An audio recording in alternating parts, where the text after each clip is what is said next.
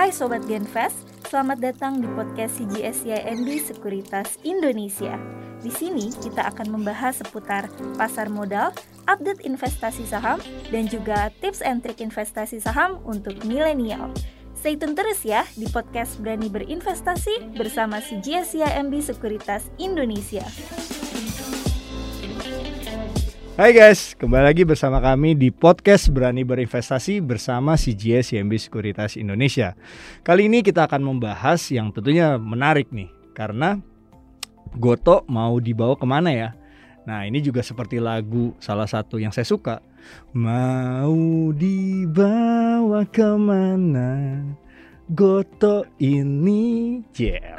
Nah tentunya bersama saya Kevin Judo Barat dan partner saya yaitu Fani Suherman. ya. Yep. Gimana Van suara gue? Kayaknya kayak kurang bagus ya. Oke loh, jarang-jarang Oke. loh kita nggak pernah denger kan Kevin Iya. nyanyi ya teman-teman ya. Tentunya karena nih udah menjelang akhir tahun, kita mau Mhm. happy happy juga ya. Oke, sesuai dengan maskernya ya. Oh iya tentu ya teman-teman ini maskernya Merry Christmas gitu ya menjelang Merry Christmas gitu. Tentunya bagi teman-teman yang merayakan eh, selamat merayakan ya. Nanti Mhm. di eh, eh, tentunya di Desember ini ya akhir tahun. Iya, Nah, betul. Van, sebelum itu kita mau kasih tahu ada promo-promo menarik nih. Mhm. Tentunya promo-promo menarik ini adalah untuk nasabah syariah yang membuka rekening saham syariah eh, dengan RDN CMB Niaga eh, Syariah ini selama periode 23 Agustus sampai dengan 31 Desember 2022 berkesempatan mendapatkan voucher investasi sebesar Rp50.000. Nah, ini tentu juga pajak ditanggung oleh pemenang ya. Yang kedua, ini tentunya juga menarik di mana ada promo free broker fee bagi nasabah syariah yang membuka rekening saham syariah ini eh, dengan melakukan transaksi saham buy secara online dan tidak termasuk living fee hingga 31 Desember 2022. Nah, next promo yang ditunggu adalah client get margin client yaitu jika teman-teman mengajak eh, teman-teman yang lainnya atau kerabat untuk membuka rekening saham mar- eh, membu- membuka rekening saham margin di CGS CIMB Sekuritas Indonesia, teman-teman akan mendapatkan cash reward ini sehingga 5 juta rupiah ya sampai dengan 31 Desember 2022. Nah, syarat ketentuannya bisa teman-teman lihat di www.cgs-cmb.co.id. Itu promonya ya, teman-teman bisa cek di www yang tadi saya udah bahas. Nah, sekarang kita akan membahas Goto nih. Ya. Seperti yang tadi saya sudah nyanyikan gitu ya, belakangan ya kan. Belakangan ini kalau kita lihat Goto itu eh, gimana ya? Performanya tuh turun terus nih Van ya. Setelah periode lock up dan sebagainya. Mm-mm. Nah, sebenarnya dari secara rinciannya itu tanggapan Fani gimana sih ngeliat eh, Goto ini? Oke, nah kalau kita lihat nih ya teman-teman sepanjang eh, satu minggu terakhir yaitu Hmm. kita ambil dari tanggal 28 November hingga tanggal 2 Desember ya. Jadi Goto ini nih memang sudah koreksi kurang lebih sekitar 29% gitu dan ini memang kalau kita lihat setelah eh, lock up-nya ini dibuka gitu ya eh, Hmm. periodenya selesai. Nah, ini mulai nih ARB berjilid-jilid Oh, gitu iya. ya. Hmm. Jadi eh, makanya mungkin banyak teman-teman juga khawatir gitu ya, kok turun terus nih gitu ya. Ini mau ke mana? Nah sesuai dengan yang tadi kamu nyanyikan Iya, iya, gitu ya. benar-benar. Eh, cuma masalahnya adalah memang karena Goto ini uh, weightingnya cukup gede juga nih teman-teman gitu ya. Makanya ini juga akhirnya ngefek ke IHSG-nya gitu Hmm. karena Gotonya turun. Nah akhirnya IHSG-nya juga ikut terkoreksi gitu ya karena oh, kebawa oleh weighting si Goto tadi. Hmm. Kurang lebih gitu kan. Nah, Van, kalau Hmm. kita bicara eh, efek dari Goto tadi sudah dibicarakan tentang Hmm. ISG, memang seberapa pengaruhnya nggak sih? Ya gedenya sebe- Hmm. seberapa gimana sih gitu? Oke, Eh, menurut Direktur Penilaian Perusahaan eh, BEI ya, jadi eh, beliau mengatakan untuk eh, simulasinya nih ya. Jadi ini per tanggal 28 November, eh, bobot Goto ke IHSG itu 4,89 persen. Dan eh, kalau saham ini turun 7%, maka IHSG itu kurang lebih akan tergerus sekitar 0,34%.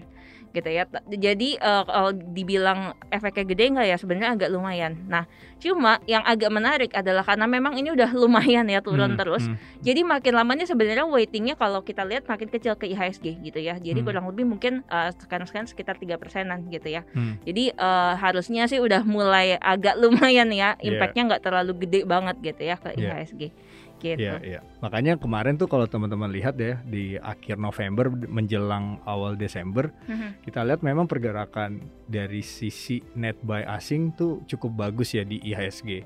Kalau kita lihat datanya itu sekitar 552 miliar nih. Nah, cuman kalau kita lihat di IHSG sendiri performanya turun ya 0,5 persen dan ini juga kalau nggak eh, dari kita lihat dari berita-berita maupun juga pergerakan Goto, ini juga berpengaruh banget nih Van ya. Nah, Mhm. Eh, kalau kita lihat nih Van ya dari data tersebut kan sempet ya kita ngeliat trading tuh ada yang nego nih di Goto itu level 101. Mhm. Nah itu sebenarnya gimana tuh Van pandangannya Fani melihat dari eh, efek nego apa pasar nego tuh di Mhm. mana Goto tuh dinegokan 101 gitu. Yap, eh, memang banyak banget nih yang menduga-duga. Jadi eh, Goto itu bukan cuma nego di 101, ada yang nego di 50 gitu Oh, ya iya. dan sebagainya ya. Iya, iya. Jadi eh, banyak yang berspekulasi nih, apakah memang berarti harga Goto ini akan ke sana gitu ya. Hmm.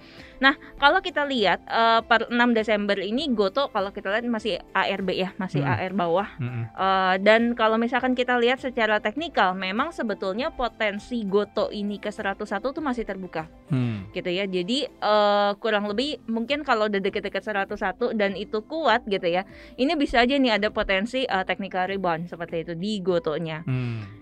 Kurang lebih kayak gitu sih Kev. Dan untuk technical rebound yang terdekat ke mana? Ini ke sekitar level 132. Hmm, Gitu. Oke, 132 ya. Mhm. Kalau toh itu rebound ya. Yap. Nah, Van, eh, kita bicara lagi tentang Goto nih. Eh, kan lockup udah berakhir nih. Mhm. Nah, memang eh, apakah ada potensi Goto itu akan me- eh, melanjutkan pelemahan lagi atau gimana dia? Dari Mhm. segi mungkin dari perspektif funda maupun atau teknikalnya atau gimana? Oke, thank you. Eh, jadi kalau misalkan kita lihat ya, Hmm. eh, berdasarkan data historical nih teman-teman ya. Jadi ada beberapa saham yang memang udah pernah ada periode eh, lock up itu dibuka gitu ya. Iya, iya. Contohnya apa? Misalkan ada buka. Buka ini eh, lock up end date-nya itu di 28 Maret gitu ya. Hmm. Dan post lock up itu kira-kira dia turun sekitar 10%. Hmm. Nah, terus ada lagi Grab. Jadi Grab memang bukan listing di sini ya. Iya. Tapi eh, dia juga ada periode eh, lock up end date-nya itu di 30 Mei 2022. Dan setelah post lock up itu harga sahamnya ini turun sekitar 7% gitu Hmm, ya. hmm. Tapi ternyata nggak semuanya turun gitu ya. Ada juga saham-saham kayak misalkan eh, Red Gain, kemudian Zomato. Nah, ini setelah post lock up ini malah eh, harga sahamnya tuh naik gitu ya. Oh, oke, oke. Kayak seperti itu. Jadi sebenarnya eh, belum tentu nih periode lock up-nya itu ini yang mempengaruhi sebuah saham terus terkoreksi kalau kita lihat Oh, gitu. oke. Tapi balik lagi memang investor lebih ngelihat eh, apa ya per- perspektif investor untuk si emiten ke depan nih seperti apa gitu ya. Kalau dilihat masih oke, mungkin dia akan hold lebih panjang, Lebih kurang panjang. lebih gitu. Malah bisa beli lagi di bawah Yap. ya. Iya, kan? benar Ya banget. kan? Seperti itu ya kalau Mhm. investor kan. Nah, Betul. Van, jadi memang eh, tergantung nih berbeda ya. Nggak semuanya lockup itu akan terus eh, turun ya teman-teman. Mhm. Dan itu udah dibuktikan ada selain dari Bukalapak maupun eh, apa eh, saham yang lainnya. Ini ada juga saham ri, ri- Rate Gain atau Zomato yang di listing di luar itu malah eh, sebaliknya rebound ya setelah lockup. Nah Van, mau bicara tentang Goto itu dari segi fundamental ada update-update terbaru nggak? Mhm. Oke, nah kalau eh, kita highlight ya dari eh, laporan di Turkey 2022 dari Goto, apa Hmm. aja sih yang menarik? Jadi yang pertama dari segi adjusted EBITDA-nya Goto ya di Hmm. eh, Turkey 2022. Hmm. Ini nih dia meningkat 10% secara key on key dan eh, ini didorong oleh segmen on demand services ya Hmm. kalau kita lihat. Cuma memang kalau eh, dibandingkan dengan misalkan eh, Shopee atau misalkan Grab gitu ya, ini memang pertumbuhannya ini agak sedikit di bawah dibandingkan dengan Shopee dan juga Grab. Gitu. Terus eh, yang harus dilihat lagi dari segi GTV atau yang namanya gross eh, transaction eh, value ya. Jadi ini eh, GTV per Turkey 2022 eh, ini juga sebenarnya kalau kita lihat secara overall meningkat ya di eh, Turkey 2022. Jadi eh, GTV naik ya berarti ini sebenarnya positif gitu ya. Hmm, hmm. Karena GTV ini kan kayak eh, total penjualan dari eh, platform penjualannya gitu ya. Oke. Jadi eh, menarik sih. Maksudnya kalau ada pertumbuhan ya berarti positif Oke. gitu ya. Kemudian eh, mungkin yang kurang ditanggapi apa ya positif oleh investor ini adalah target break even untuk contribution margin secara grup Goto. Hmm, hmm. Gitu karena ekspektasinya manajemen nah ini baru akan uh, tercapai break even point untuk uh, contribution margin itu di first half uh, 2024 gitu ya. Hmm. Dan untuk teman-teman yang masih bingung apa sih contribution margin gitu ya. Nah, jadi contribution margin ini ini adalah pendapatan bersih yang udah dikurangi dengan biaya-biaya variabel. Kurang lebih kayak gitu sih, Kak. Hmm. Yap.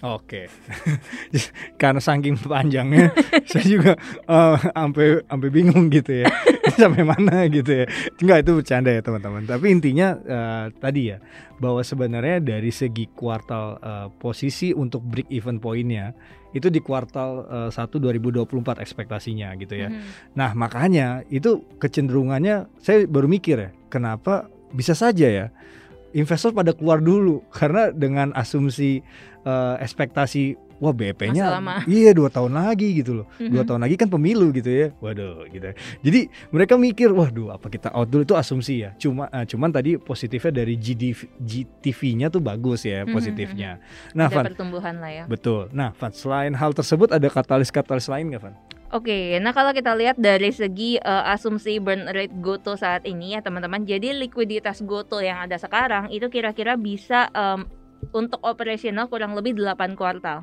Dibandingkan dengan sebelumnya itu Hmm. hanya eh, 7 kuartal gitu ya. Itu kalau menggunakan Hmm. result di second quarter 2022. Hmm. Nah, kemudian Goto ini juga lagi meninjau Hmm. peluang untuk divestasi eh, non-core asetnya ya. Jadi ini pastinya kalau ada divestasi non-core aset kan sebenarnya positif nih Hmm. karena akan nambah penjualan ya. betul Dan terus juga kalau kita lihat eh, dia ada melakukan ya Hmm. ini eh, apa kayak pembukuannya aja sih ya. Jadi agak sedikit diubah dan ini bisa meningkatkan penjualan intinya. Hmm. Nah, Eh, intinya bagusnya untuk apa? Jadi kalau dilihat dari segi misalkan EV per revenue ya, EV per revenue-nya eh, Goto ini bisa turun nih Hmm. dari yang tadinya sekitar 24,3 kali, ini bisa jadi 17,9 kali gitu ya, Hmm. di mana investor pasti akan ngelihat oh eh, secara valuasi berarti sekarang lebih murah ya, kurang Iya, lebih iya. kayak gitu. Nah itu memberikan dampak yang bisa saja ke depannya katalisnya menjadi positif seperti itu ya Van. ya. Mhm. Nah Van, kita tadi bicara dari segi eh, dalamnya, di Mhm. mana dari segi kita bicara tadi hampir mendekati kuantitatifnya ya, angka kan bicaranya. Mhm. Cuman belakangan ini kan media-media sosial ini kan eh, kecenderungannya bicara bukan kuantitatif, tapi bicara tentang eh, bisa saja oh nih dampak misalnya belakangan ini pengurangan karyawan nih. Wah itu kan juga akan ber- banyak lah asumsi-asumsi misalnya kayak oh mau resesi makanya jadi kayak gitu dan sebagainya. Nah sebenarnya efek dari pengurangan karyawan itu berdampak gimana buat Goto? Hmm, Oke, eh, jadi memang kalau misalkan kita lihat bukan cuma Goto yang mengurangi karyawan ya, tapi Mhm. memang eh, banyak company-company lain juga melakukan hal yang sama gitu ya. Hmm, hmm. Eh, dan kalau misalkan kita lihat sebetulnya eh, untuk company-nya sendiri nih ya, pengurangan karyawan itu sebetulnya lebih eh, baik atau enggak sih?